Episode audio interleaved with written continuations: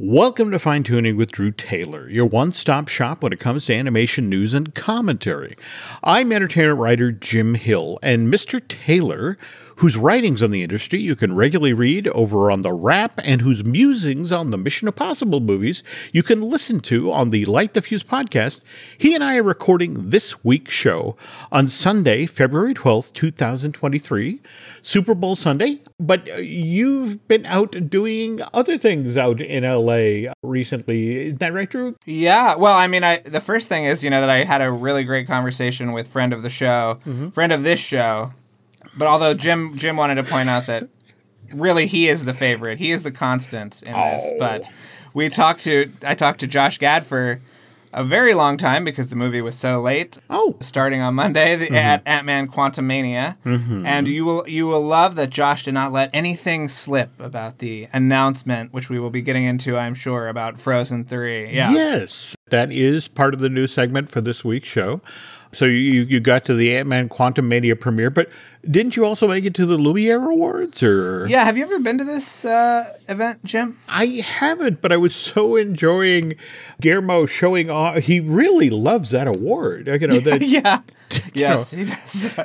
I got to talk to him before the show mm-hmm. started because I was b- bothering him earlier in the week about something else. But mm-hmm. yeah, what, what's interesting is it used to be a giant event. There would be like 600 industry people. Mm-hmm. And then after the pandemic, it kind of condensed into this intimate luncheon mm-hmm. at the Beverly Hills Hotel, which I'd actually never been to because they never do any junkets over there, but is an oh. amazing oh. hotel. Mm-hmm. I mean, the chandelier in this room alone, I was just looking up and staring at. It is so wonderful.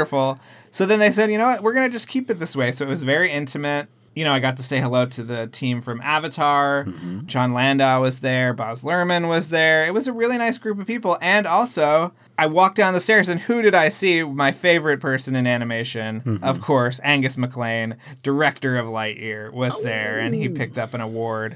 So that was a lot of fun. Good to hear. We'll have to get you out next year, Jim, and you'll have to sit and eat the nice lunch. Speaking of friends of the show, just in our last show, you were talking about Andreas Deja. Did you see the thing that bubbled up on Twitter just this morning? I saw it and I was I honestly, Jim, I was a little upset that I was not invited. I, uh, me as well. I mean, well, all right, folks. I, uh, what we're talking about here is Mushka. Okay, how long have we been following this project? It's got to be over a decade at this point. Yeah, yeah. All right, so. Yeah hand drawn, 28 minute long movie. Evidently, last night there was a cast and crew screening of Mushka.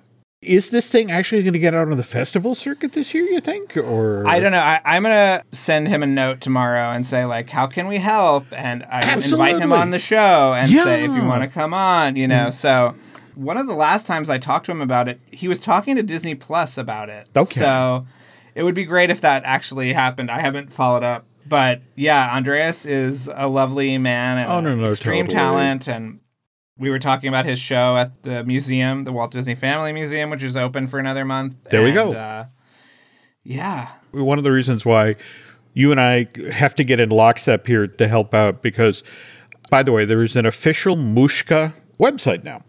So go check that out. But the log line for this thing is a story of love and sacrifice set in Russia. No, brother. yeah, that kind of a tough time to to be bringing a, a story set in that world. You know, I mean, to be walking around to studios and streaming. It service. could have been set in a in a Chinese spy balloon. Just, just think about that. okay. So well, that could have been even worse. well, this is the thing. I if you go through the materials, you get a sense that there's already some massaging going on. Like if you read the actual description on the site, it talks about Mushka tells the story of a Ukrainian girl, Sarah, who raises a Siberian tiger during the 1970s.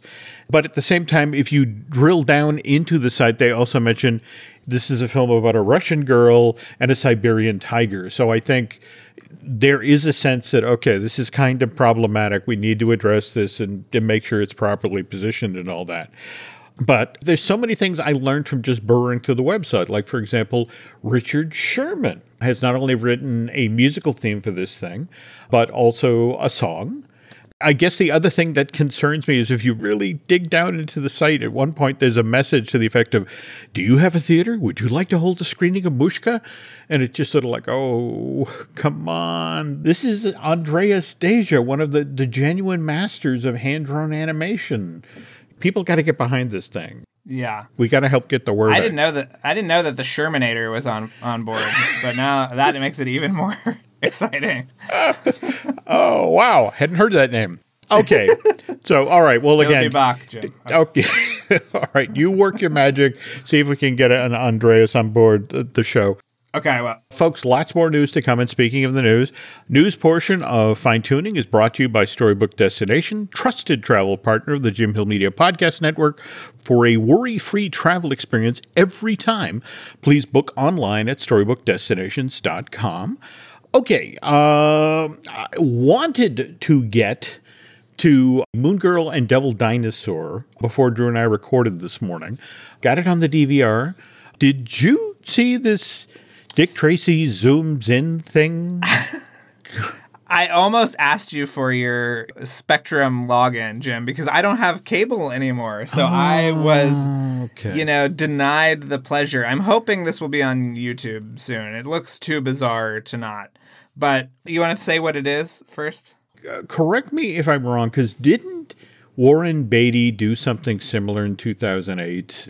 And yes. interview with Leonard Maltin where Beatty dressed up as Dick Tracy, and it was just was this half hour long interview, right? Yeah, shot on the lot mm-hmm. uh, by Emmanuel Lubezki, the Oscar nominated wow. cinematographer. Okay. Yeah. And you know what? When I was at Disney and I was, you know, trying to think of stories for this website, mm-hmm. I actually called Leonard Maltin and mm-hmm. got the story. So we mm-hmm. ran. There was a, there's actually a story on Disney.com. You can find it now. I'm sure about the making of that super weird mm-hmm. special. But it seems to be that every, I don't know, decade or so, he just has to re up the rights and do something with the character. Yeah. Uh, so that's what this was again. Here's the thing I love Leonard Maltin. he was the author of the very first Disney reference book I ever bought. So it's, you know, I, I, I never want to talk badly of, of him, but boy, I don't know if you seen what's being said on, on social media today about this particular and again it's it's basically a zoom meeting. But again it's a zoom meeting that, that got shown on turner classic movies so evidently that's enough for warren to hang on to the the movie rights to dick tracy for another set number of years. But the phrase train wreck came up a lot. Yeah. I have been known to slow down for car accidents. So, you know, you, you tell me it's a train wreck and I, I have to watch it. So we'll figure out how to how to watch it. There yeah, we go. There we go. We'll, we'll, I'll I'll find it, Jim, and we'll we'll talk about it next week. But yeah, I can't wait to watch Devil Dinosaur. Also, it, the art style just looks so cool. Well, no, and also they sent me Jim a mm. pair of roller skates, so I'm ready to be the Are next. you kidding? Oh, that's so cool. Now they're uh, very cool. I, next time I go to Moonlight, Jim, mm. I will be looking fresh. Uh, so, Very yeah. cool. All right, now speaking of the art style of Moon Girl and Devil Dinosaur, Ben Juwono, who was hired as the supervising animator on Moon Girl and Devil Dinosaur back in 2019, because it was going to have such a specific style, he put together a storyboard visual guide that could then be used by the directors, board artists, and revisionists who were going to come work on this Marvel television animation project. And what's really kind of cool is that if you go on Twitter to Ben's Twitter feed, he's put up about 10 or 15 pages from this 150 page guide.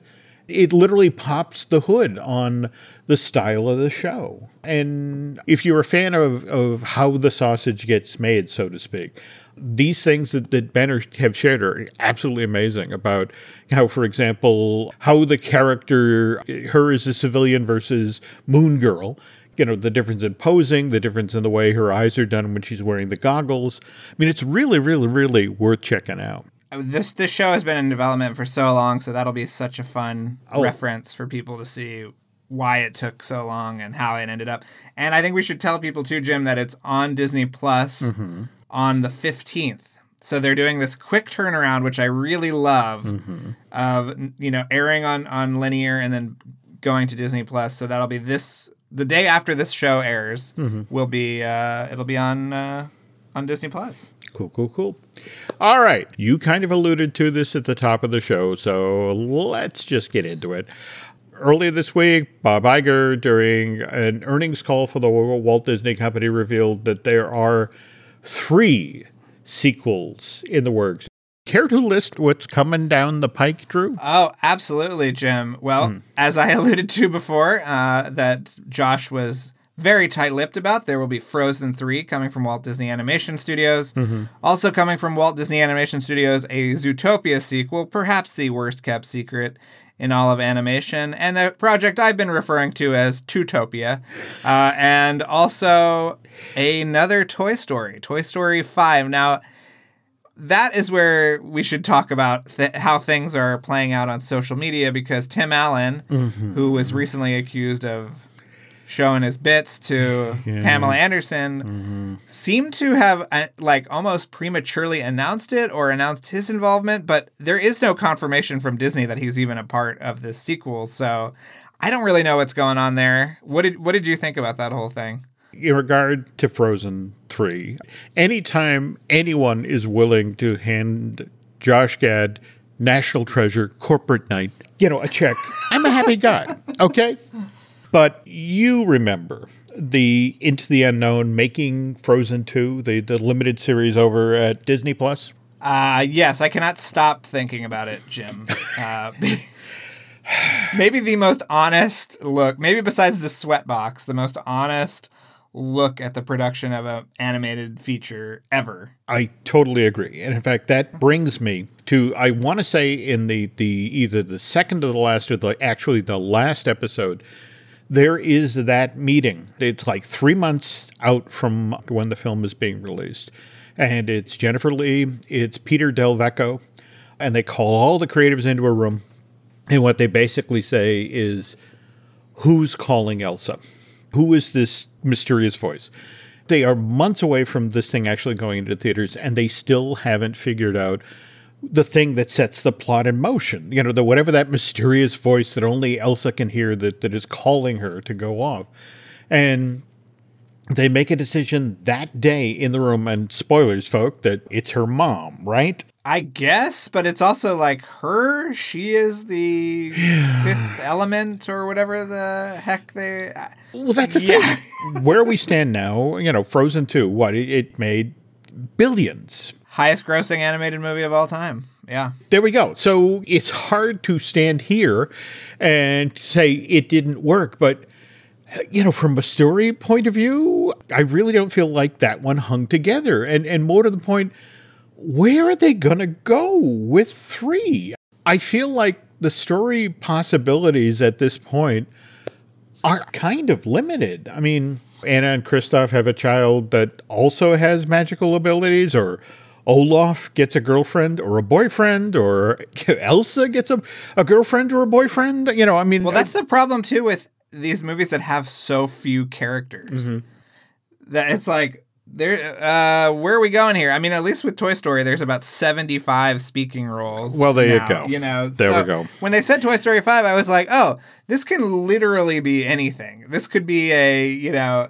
Woody and Bo, it could be Buzz and the rest of the gang, it could be a new character with new toys. But at the same time, and no disrespect to, to Angus MacLane, because I really enjoyed Lightyear. I thought it was a great film. I still don't understand what happened there, whether it was marketing or just bringing the film to the market at the wrong time. But that to me would have been a flashing red sign that maybe we need to let Toy Story rest for a bit. That maybe there isn't the appetite there for another film here. And I know a lot of people have a trouble with the storyline for Toy Story 4, but it had a great ending. It really did. I mean, you know, I I absolutely Yeah. love that scene of she'll be fine. Bonnie will be fine. And that Woody gets his happy ending. He gets to go off with Bo Peep and, and effectively rescue toys for the rest of his existence. And if they wind up doing something that then undoes that ending, I'm not going to be happy. Yeah, I think Toy Story 4 rules, and I yeah, that's why I think that they should just do some other, you know, some other planet in the in the Toy Story galaxy. But the you know, Jim, we got to think about the fact there's a hotel being rethemed Mm. to Toy Story in Anaheim right now. Some very ugly colors are going up on the outside. Uh, Okay. and there's a barbecue place opening up, and you know, there's a lot of No, no, no, no. I- There's I- always a the sun never sets on the Toy Story empire, Jim. Is what I'm Well, okay. There is in the vaults at Disney the script for the Toy Story 3 that was going to be made at Circle 7 that actually has a really good story. You know the story, right? You know, Yeah, the- it's a good script. Yeah, yeah, yeah. yeah. I mean, the whole notion that Buzz gets recalled and gets sent back to Japan, and this the tearful goodbye as he gets put in the box, and then what is it? The characters are watching television. They find out that the toys are actually going to be destroyed. They're not going to be fixed and sent back, and so Woody and the the Andy's Room gang, you know, put themselves in a box and they can get to Japan faster, and their job is to go rescue Buzz. I mean. What do they call them? Midquels? Yeah, right. do that story and not screw up Yes. Buzz and and Bo's ending. And and while we're uh, we're making suggestions that Disney will never take, let me put another one out there because you know, frankly, the internet has been asking for this to happen since Rise of the Guardians came out in 2012. It's like just hand DreamWorks Animation a giant pile of money and get the rights to bring Jack Frost into the Frozen universe. you can go online now and watch these amazing videos that are up on YouTube where industrious, you know, 11 and 12 year olds have edited together these amazing scenes where Jack Frost and Elsa are interacting and, and they're a lovely couple and they're really funny. And Well, what about this, Jim? What about the Jack Frost from uh, Santa Clause 3, played by Martin Short? we could put that Jack Frost in. Ow. Oh, oh, oh, you are doing no one any favors by putting that idea out there. You know, it, on the other hand, just in the past year, we saw Tobey Maguire, Andrew Garfield, and Tom Holland all playing Spider-Man in the same movie. Don't tell me that if somebody from Disney went to DreamWorks and said, this is Frozen. These are the top earning animated films of all time. We could make a bundle of money. Give us Jack Frost. Who knows? You know, Jim, we should talk about some other possible sequels that almost happened in the second half. Should we do that in the second half of the show? Okay, and speaking of which, we'll continue the device that nobody wants in the second half of the show. But first, this. We were just talking about DreamWorks Animation, Rise of the Guardians, and that was produced under Bill Damaschke's watch over at DreamWorks. I don't know how to say his last name, Jim. Okay. we'll, we'll just yeah, but he was a long time. Did you see that he started as like a story assistant on Pocahontas? This is what I'm talking about. This is a guy who, you know, in fact, when Jeffrey walked out the door, there were, you know, a lot of folks who followed him over to DreamWorks and then did that that amazing 10 year run of films there. And then he rose up through the ranks, then went over to uh, Skydance in October of 2017 and hung on there till John Lasseter came on as the new key creative there uh, in uh, January of 2019. And the reason we're bringing up Bill is the trades are announcing that there's a very strong possibility that he's going to be the guy who winds up in charge of Warner Brothers Animation. That supposedly Well, okay, we have to wait, wait, wait. We gotta What? have to clarify this, Jim, because some of the trades got this wrong. Okay. he will not be in charge of Warner Brothers Animation. He will be in charge of Warner Animation Group. So ah. Warner Animation does like Velma and the shows and Teen Titans, and Warner Animation Group is responsible for the feature, the computer animated feature length films. Mm-hmm. So Lego Movie, Abominable, uh, Mummies, which is coming out later this year, Acme versus Coyote.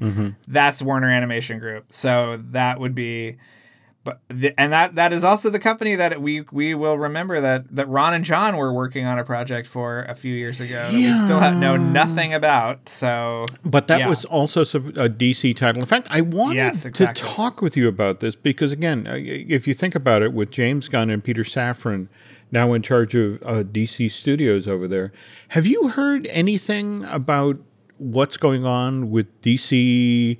home entertainment, those wonderful home premieres that they do? No, I haven't. You know, the only thing they really announced during that that big show Mm-hmm. case thing was the Creature Commando show, which looks very much in the same art style as those home video Mm-hmm. premieres. But yeah, I don't know. And it, there's a lot of uh, as many as many answers as that thing gave us. There are a lot of questions. No, absolutely, and it would just it would just kind of kill me given that how consistently high quality those home premieres have been. I, I, I would argue they've been the strongest DC content produced during a, you know, I mean, there's been some good stuff. There's been some really uneven stuff. I really like that Catwoman one recently. Did you see that kind of anime Yeah, Catwoman one? yeah. I mean, Yeah. that, that's the thing. They they do some amazing stuff there. So, really hoping that James and Peter understand that's a gem that already works. You don't need to fix that.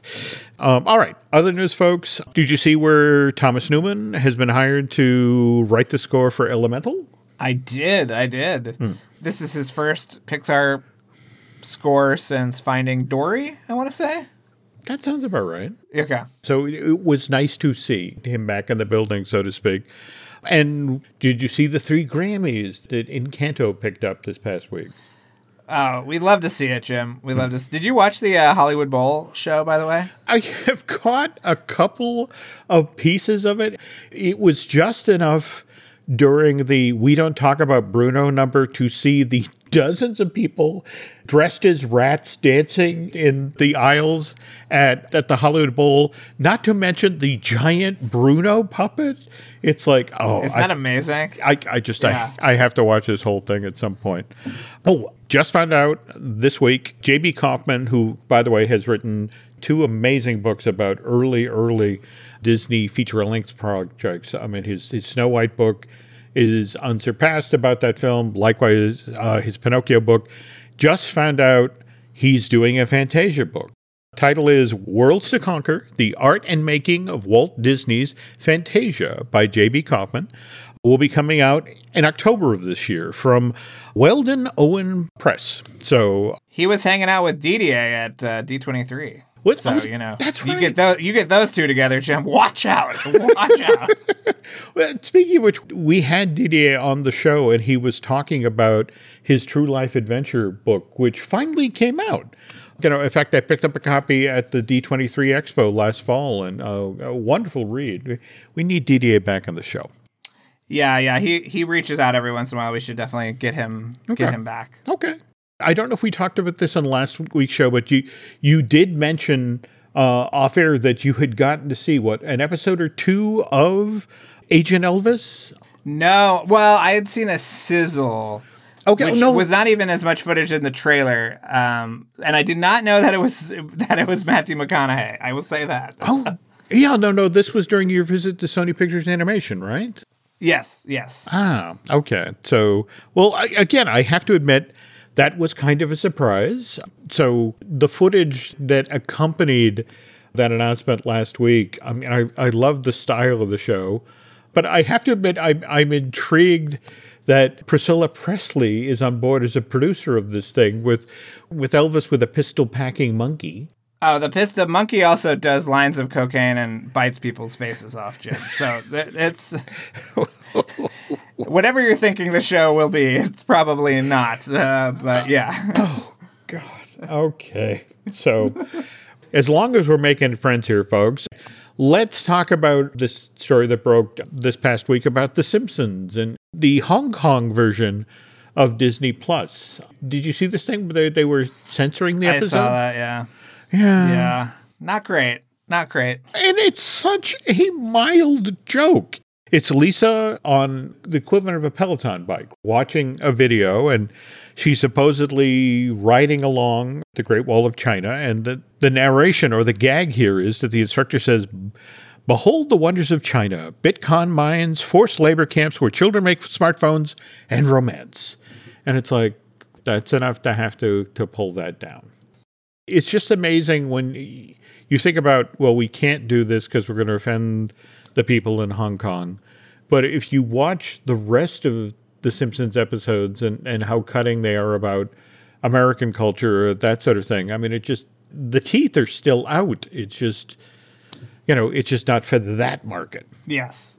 Speaking of markets, earlier this week on Twitter, artwork for Metro bubbled up. Well, this actually connects to to Devil Dinosaur because it does. It does. The yeah. initial concept art inspired the initial development of Devil Dinosaur. Mm-hmm. Um, so, what was in this artwork, Jim, though, that, that piqued our interest? This was yet another spin off from Cars.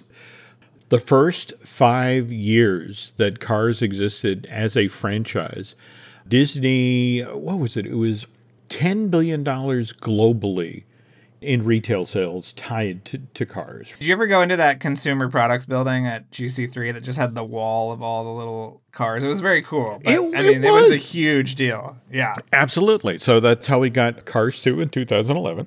But then the thinking was that we want to expand the toy line, which is why, what, in 2013, we got the first of the Planes movies, which was followed by Planes Fire and Rescue, which I actually like the, the sequel more than I, I like the original. I agree. But at the same time, they, they talked about then, and, and by the way, this wasn't done by Pixar. This was done by Disney Toon Studios, right? Yes, correct. Yeah. Which was part of the Glendale Creative Campus. Uh, had a, a, a wonderful little studio there. Didn't they share a parking lot and like a common area with Disney television animation across the way? Or Yeah, they did, and they, it was right next. Well, it was across the street from Imagineering too. So It was. always a lot of fun people. Yeah, No, absolutely. But there was a plan to further expand the line, uh, both films and products. So they had started work on a further spin off that was about boats. There was another one that was going to be trucks. And in fact, they got close with Planes 3, right? Uh, Didn't we didn't we get Well, see- it was it wasn't really. Pl- I don't know if it was plane. It was like in the planes universe, but it was sort of the Top Gun of planes. No, that's Yeah. exactly. In fact, this was the Top Gun Maverick. You know, in fact, weren't, Yeah. weren't they at one point calling it space or something to that effect? I mean, they they had no title for this. They hadn't quite gotten. But they showed. Were you at that D twenty three where they showed the footage? Oh yeah, the supersonic plane that blew the two jets out of the air. Yeah, Yeah. It, it looked really, really promising. But in addition to this, and, and this brings us to what Drew and I were talking about uh, just a moment ago, there was also Metro, which this was the urban take on the Cars world. I mean, the the the, the notion of the cars that were looking to travel around a fairly gritty New York City would drive down into the subway system, and basically the main characters of this thing were going to be subway trains and trains, right? Yeah, if you'll remember that the branding for planes was from the world above Mm-hmm. There we go. cars. There so we go. this one was going to be from the world below cars, and the the artwork which Steve Loter put up, uh, who is an executive producer of uh, Moon Girl and Devil Dinosaur, shows a subway with the typical kind of cars face. And yeah, and, and cars going below ground into the subway station. But Mm-hmm. it said, uh, we developed a graphic dynamic representation of New York that had had elements carry over to Moon Girl. Jermaine Fowler would have been the lead character designer, Hmm. and Raphael Saadiq, who is an amazing producer and songwriter, would have done the songs and score, which is just what could have been, Jim. Oh, yeah. This looks really cool, but this is like, this maybe would have beat into the Spider Verse kind of to the punch in terms of this graphic You're version not of wrong. New You're York. wrong. but- And and if you talk with folks on the consumer product side of things, this is the one they were really really excited about because it's just it was the notion of they had in hand the Thomas the Tank Engine toy sales figures.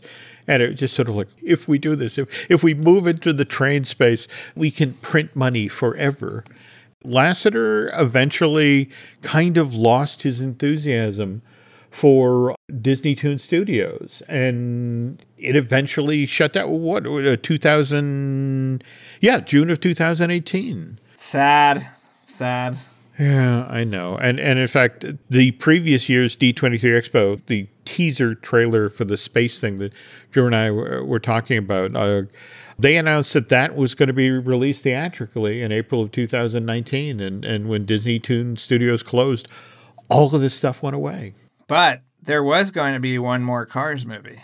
Mr. Purcell um, doesn't Steve get. Steve Purcell, who's a genius, who did Sam and Max and Absolutely. The Toy Story that time forgot, which is such a kick-ass little Christmas special. It is. Uh, yeah, Steve was developing a fourth Cars movie, a canonical 4th mm-hmm. Cars, okay. and after three didn't live up to what they wanted, that kind of got put by the wayside. Now Steve was brought back for those shorts mm-hmm. last year, mm-hmm. so I said, "Oh my god, I'm gonna get him! I'm gonna have him admit mm-hmm. that he was making this fourth movie." Mm-hmm and he just completely shot me down. Mm-hmm. He was like, "What are you talking about?" I I mean, I wasn't working on anything. Okay, but you you directed and wrote six car shorts that could have very easily been compiled into a single movie. But Actually, nine, nine, nine, okay, nine, nine car shorts. shorts. Yeah. And and you look at this Cars on the Road that Lightning and Mater on a road trip across country to get to Mater's sister's wedding, and it's it's a loose construct. But when you look at these nine different shorts and all of the different flavors, you know, all the different story ideas that were out there, it's just sort of like I have to ask the very same thing you were thinking. It's like, what of this pile of stuff that was developed for the, the fourth Cars film uh, made its way into Cars on the Road? Do I got to draw you a diagram, Jim? I mean, look at it. It's a Cars thing. It's they're on their way. They're riding the. Uh, I don't know. Until he's actually willing to tell that story, I guess we'll have to take him at his word. So seriously, if, if you want to see some amazing artwork, as as Drew just mentioned, head on over to Steve Loter's Twitter feed. And likewise, if you hammer on Pixar Metro concept art, uh, there's another bunch of, of, pieces that come up, and it just oh, it had such an amazing style and such an amazing look. And if this is what influenced Moon Girl and Devil Dinosaur, as soon as we finish up here, I'm going to go check that out. And speaking of things you should be checking out, if you are not listening to the Light the Fuse podcast, this wonderful series of shows that Drew does with the equally talented Charles Hood, you are missing out on so many great behind the scenes stories when it comes to, well, not just the Mission Impossible movies, but so many, uh, you know, major releases from studios other than Paramount.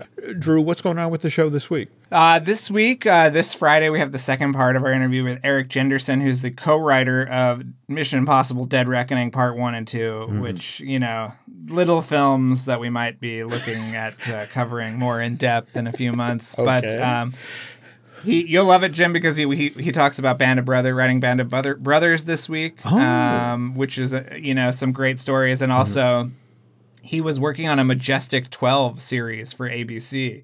So I had to ask him, you know, are we alone? And you're going to get that answer. Oh. and the answer is no. Um, but yeah. wow. Oh, cool, cool, yeah. cool. He said he did more research for this Majestic 12 story show than Band of Brothers. So yeah. And why you want to follow Drew on social media is to be aware when these pieces drop on TheWrap, or for that matter, when new episodes of Light the Fuse are, are up and available. Uh, Drew, can you tell folks where they can find you on social media? Sure. Uh, Drew Taylor, like a tailored shirt on Instagram and Twitter. I, I guess we're still doing Twitter, even though, God, what what a horrible experience Twitter has become. I mean, not just because of the people on it, but because of the ability to look through it.